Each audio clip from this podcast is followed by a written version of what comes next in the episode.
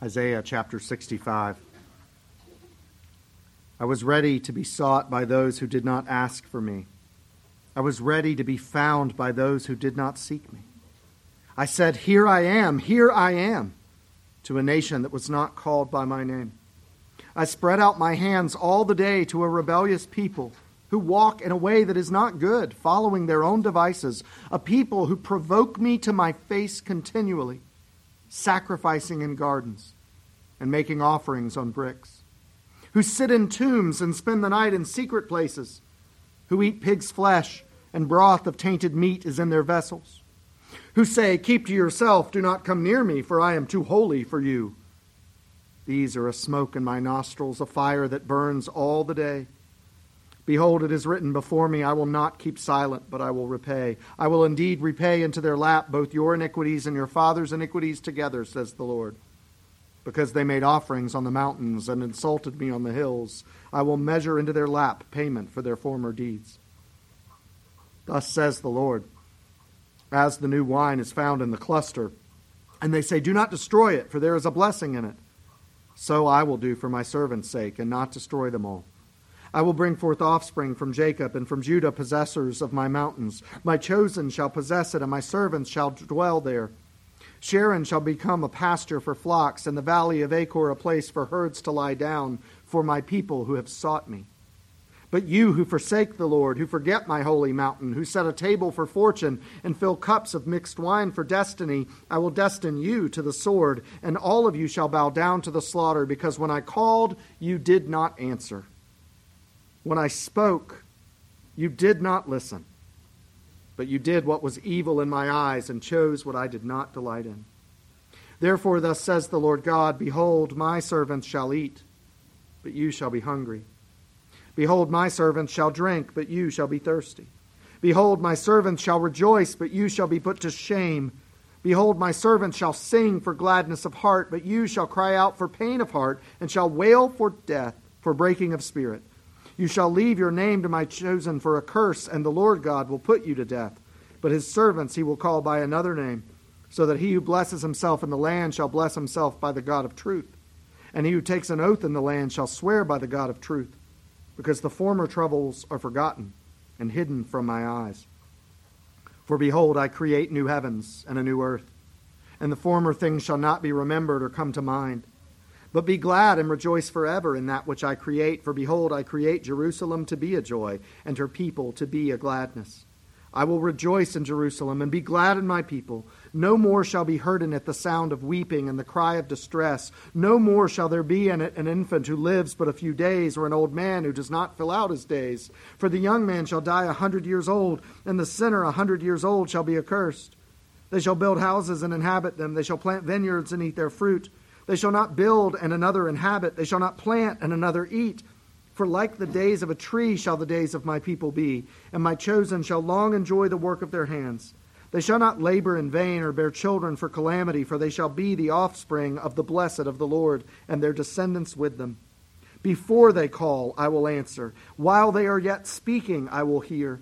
The wolf and the lamb shall graze together. The lion shall eat straw like the ox, and dust shall be the serpent's food. They shall not hurt or destroy in all my holy mountain, says the Lord. As for God, his way is perfect. The word of the Lord is flawless. Amen. Be careful what you pray for. It's a strange thing to say, but prayer can be dangerous. What if we pray for clarity and the result is far from what we wanted? What if we pray for God to open or close doors, and when He does, we're afraid or disappointed? What if we pray for wisdom, and the wise thing to do goes against every instinct we have? There's also the issue of follow on consequences. If our prayer is answered, what else changes? What happens next? What are you praying for? And what will really happen if God answers? Israel, through Isaiah, has prayed for God to come down. He feels far off, and the difficulty of their circumstances makes him feel distant. God, Isaiah prayed, show yourself. Now, he's right about what's needed. One teacher says the prayer of the last chapter ended with the Lord's people waiting and longing for the remedial work of God.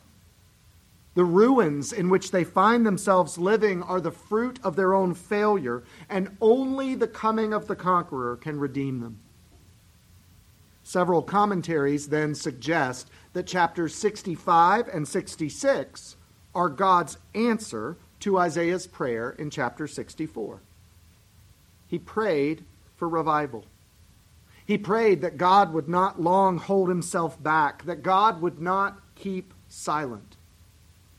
So God responds.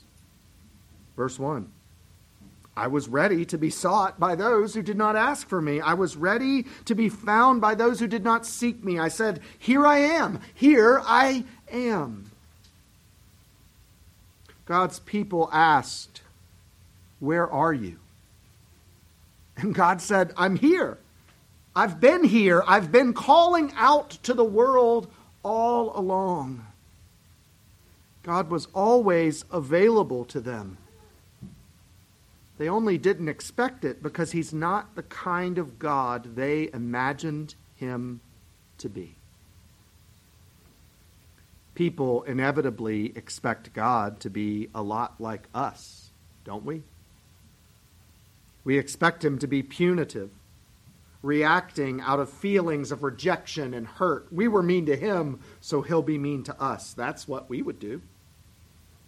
We expect him to be annoyed or exhausted by our neediness. People who always need more forgiveness, always need a second chance. We're always creating extra work for him on account of our sin, and we expect that eventually he'll get tired of it, he'll give up, and he'll push us away. Isn't that what we'd want to do? But God here says that he's not like us when we weren't even looking for God. Before we acknowledged our need, God came down looking for us, crying out, Here I am. He bursts on the scene in grace to show us the depth of our need while showing us the greatness of our Savior. He shows us the, the power and the necessity of the Savior while he also softens our rebellious hearts toward that Savior. The words humble and humiliation come from the same root. That's why we talk about God humiliating himself in the incarnation. God, who does not have a body or limits, takes on human flesh with all of its limitations and weaknesses. Jesus, in his humanity, humiliates himself. He's born of a woman. He gets hungry. He wears diapers. He submits to the authority of parents. He learns and grows, and he takes the form of a servant. God is willing to humble himself for our salvation.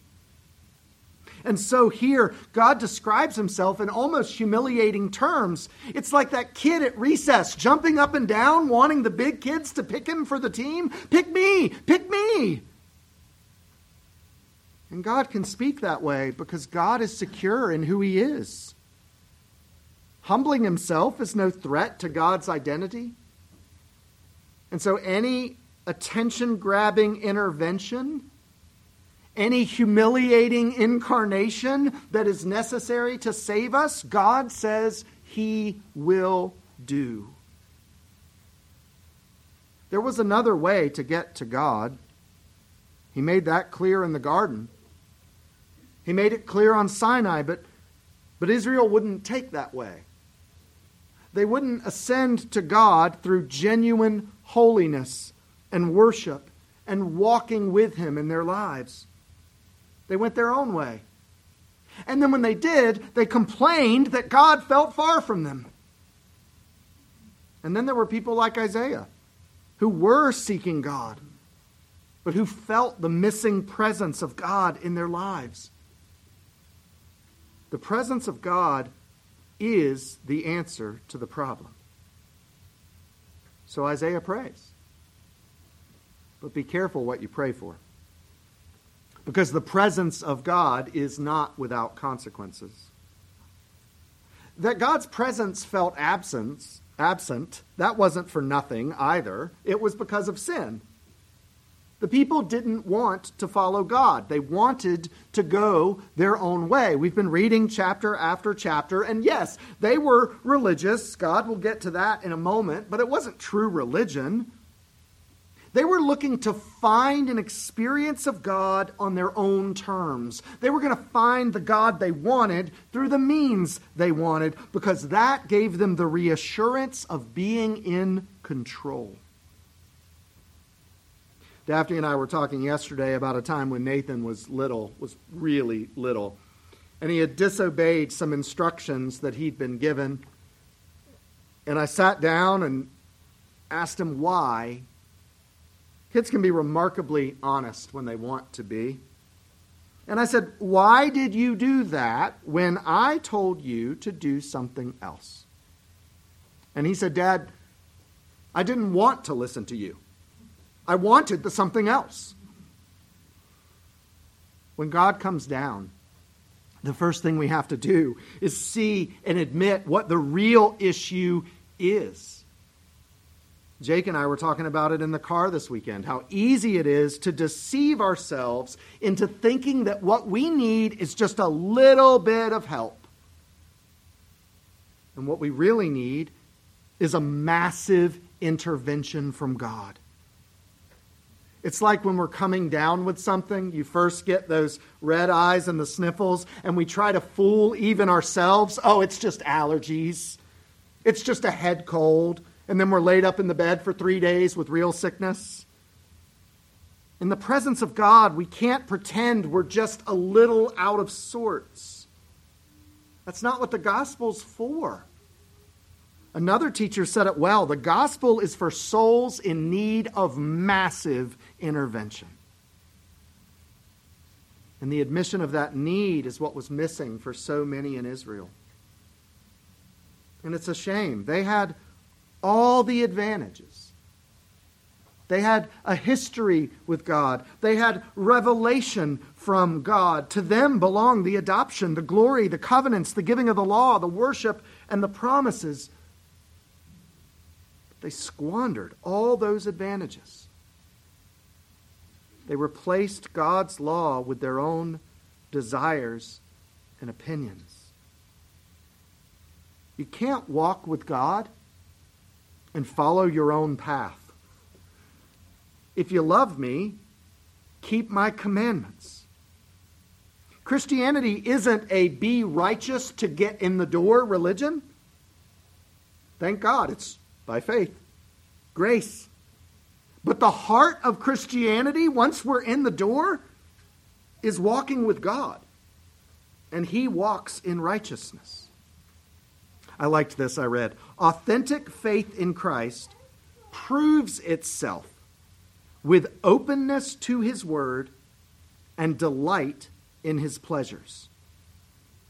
That was an unpleasant mental exercise for me yesterday was thinking through my week in terms of openness to His Word, and delight in His pleasures. Many in Israel had redefined delight, pleasure, good, and righteousness, and they'd redefined them around their own opinions and desires. And here in this chapter, God gives examples of that disobedience but I think he does this very intentionally with, with contrast that we're supposed to see between what they're doing and the commandments he had given. Commandments 1 through 4 are, in a way, presented in order in this text. The first commandment, remember, was have no other gods before me. The Hebrew is before my face. In verse 3, he says what? They provoke me to my face. They pro- provoke before me. They have others before me. The next part about sacrificing in gardens and on brick, this is likely a reference to honoring Baal instead of Yahweh. Instead of keeping the first commandment, they were doing with their hands the fruit of what was in their hearts. And that sin isn't very unfamiliar to us. Question What is idolatry? Answer Idolatry is having or inventing something in which to put our trust instead of or in addition to the only true God who has revealed himself in his word. I actually like the Heidelberg's answer to the question right before that. What does the Lord require in the first commandment? It's a long answer, but it ends with this In short, that I forsake all creatures rather than doing the least thing against his will. Yeah. The second commandment deals with forms of worship. And the offense here is the making offerings on bricks at the end of verse 3. God commanded that altars were to be built with uncut stone, not bricks. And if that seems like a trivial disobedience to you, remember that all disobedience starts small. All disobedience starts in the heart. Another pastor said disobedience begins small, at the point where obedience would be easy, but we decide it's not important. The third commandment is about allegiance to the Lord's name. But in verse 4, the people who call on the name of Yahweh in worship are calling on the name of the dead for help with their lives seeking answers among the graves, calling out to whomever will listen or offer spiritual guidance. It's good luck charms, it's horoscopes, and it's all irreconcilable with honoring the name of Yahweh, which God's people are supposed to bear. The fourth commandment is ostensibly about Sabbath keeping, and it is, but it also speaks to the, the distinction between the holy and the ordinary. In verses 4 and 5, God says that Israel has developed their own notions of holiness, no regard for what the Lord has set aside or what the Lord has forbidden. They will call unclean what is unclean in their eyes, and they will call holy what is holy in their eyes. And so they do all this. They break the commandments one after another, after another, after another. They walk their own way rather with walking with God, and then they feel like God is far from them. And in a way, he was. And for good reason. He'd given instructions on how to enjoy closeness with God. But these people walked their own way. And so now, when God, responding to Isaiah's prayer, does come down to them, it wasn't exactly going to turn out how they wanted. And notice that Israel's turning away from God wasn't about turning away from religion. Those are two different things. They did all sorts of religious practices, just not the ones God said would lead them to Him. They liked to say that they wanted God. And so they did all of this religious, supernatural stuff that other people could perceive as religious. But they didn't want to do the things God Himself said would draw them close to Him. I wonder if that's because they really, no matter what they said, didn't want to find God. Maybe deep down they thought it was safer to keep God at a distance. After all, God might intervene with what we're doing. He might call us to do something else. He might have plans that are other than what we've designed. Paul picked up this thread in Romans, lamenting how few Jews received Christ as the Messiah. While the gospel was bearing great fruit among the Gentiles, it seemed like it should have been even easier to all the people who had the religious privileges from God for thousands of years. But another teacher observed that what God found is that Israel's problem was not a lack of information or preparation. Their problem is what's summed up in verse 2 I spread out my hands all the day to a rebellious people. John wrote, He came to his own, and his own people did not receive him. Why? Why won't they receive him? Rebellious hearts. We say we want God to come down. We say we want God to feel close and to get involved with our lives, but we are also deathly afraid that when He does, He will interfere with what we want. And the result is the contrast in this passage. One teacher says, We'll climb any mountain except God's holy mountain. We'll do all kinds of work. We will go through all sorts of machinations. We will exhaust ourselves to do everything except come to the holy mountain of God to rest in what He will do. And it's because it's hard for us to surrender to His will. We're afraid that if we yield to God, He will ruin everything. And when God does come down, he finds that sin. He finds that love for sin. And in many, he finds unrepentance towards sin.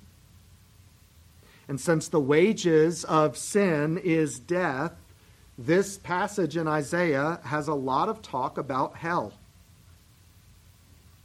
Hell is the result of God showing himself to sinful, unrepentant people who seek after everything except God. Verse 6 Behold, it's written before me, I'll not keep silent, but I'll repay. I'll indeed repay into their lap both your iniquities and your father's iniquities together. And yet, amazingly, this offended God, and rightly so, doesn't respond with indiscriminate wrath. He lays out in the answer to this prayer two options, two contrasting destinies. And it doesn't break down the way Israel thought it would along citizenship lines, Israel or not. No, one scholar observes that what distinguishes the true church of God is not the division between Jew and Gentile, but between those who seek God and those who forsake God. Are you a seeker or a forsaker? God describes the contrasting mountains in verses 7 and 11. One mountain is His, a holy mountain where He built His house and dwells with His people. The other is the mountain of the idolaters where the false gods are worshiped. And the, the distinction that matters is not Jew or Gentile. It's not which mountain is geographically closest to you.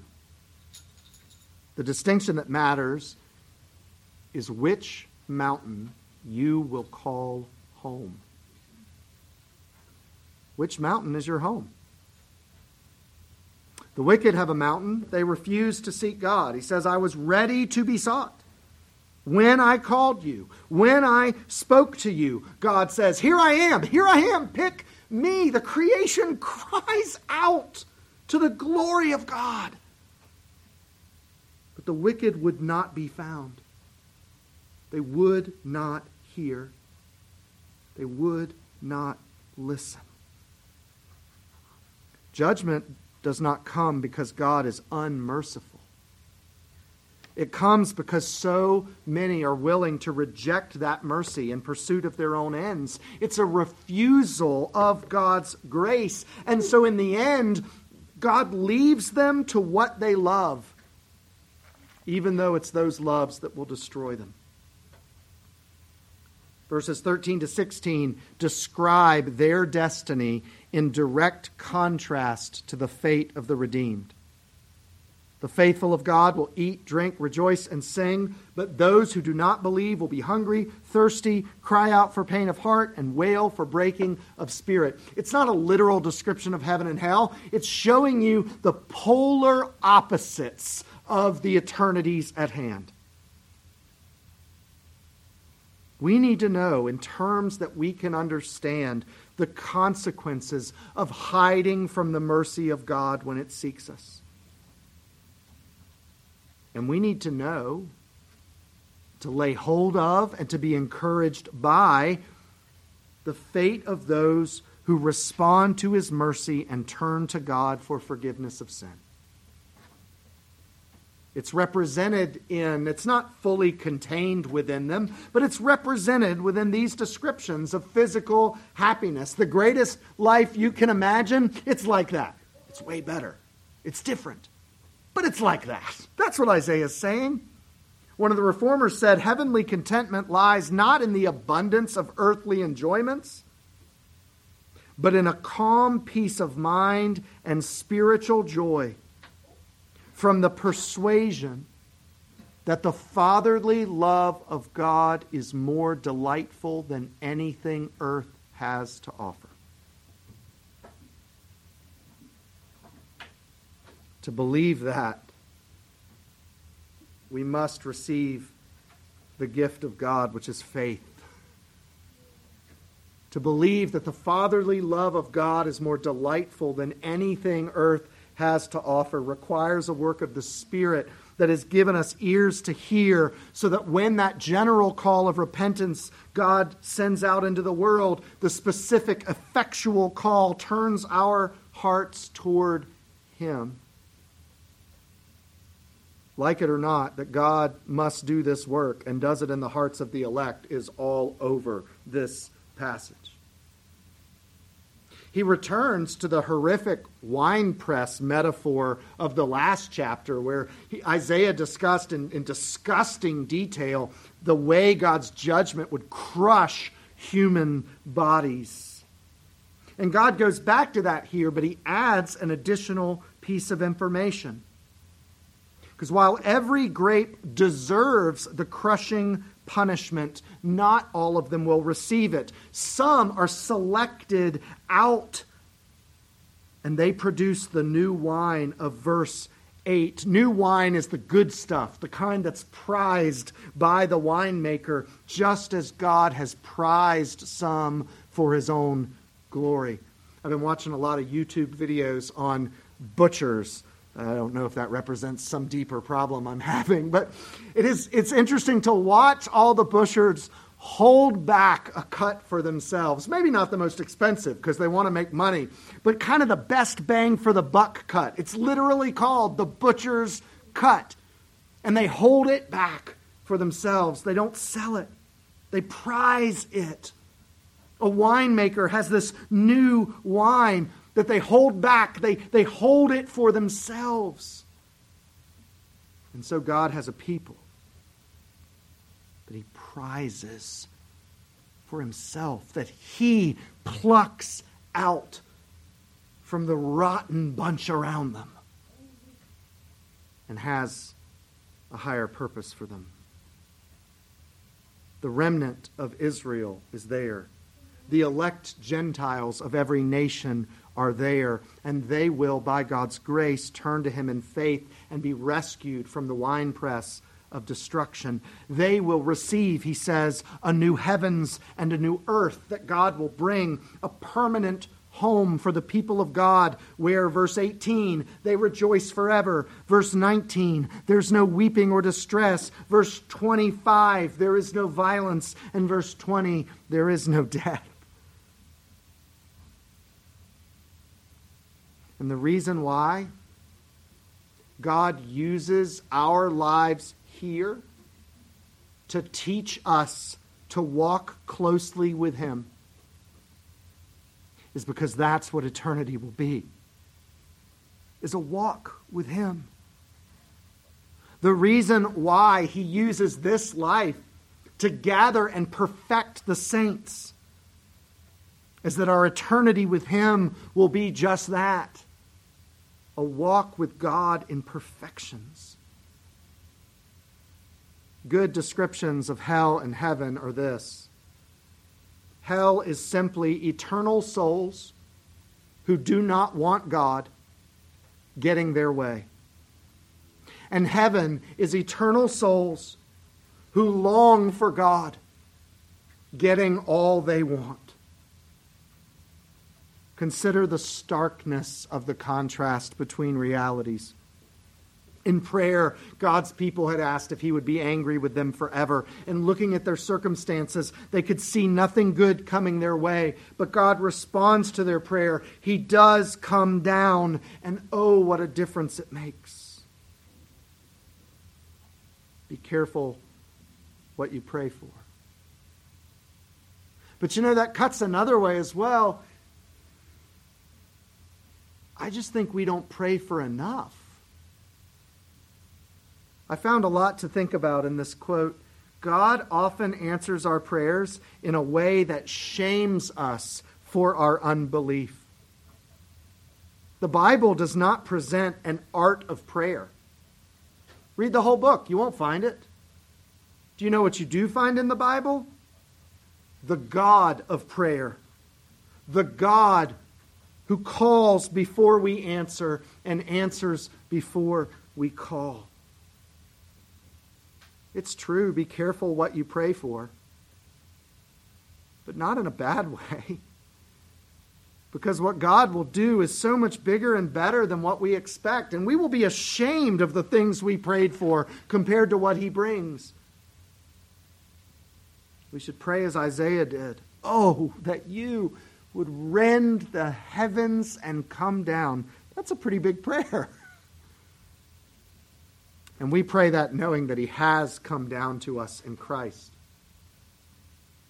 We should pray big prayers, knowing that by faith God will supply all our needs. We should pray big prayers, knowing that the presence of God in our lives will mean laying down our desires in honor of His knowing that the presence of God in our lives means that we won't get what we want sometimes. And sometimes we will. But we won't get anything good until what we want most is Him. That's the step by which He can change and refine and meet all our other wants as necessary. We just have to trust Him enough to want Him to do it.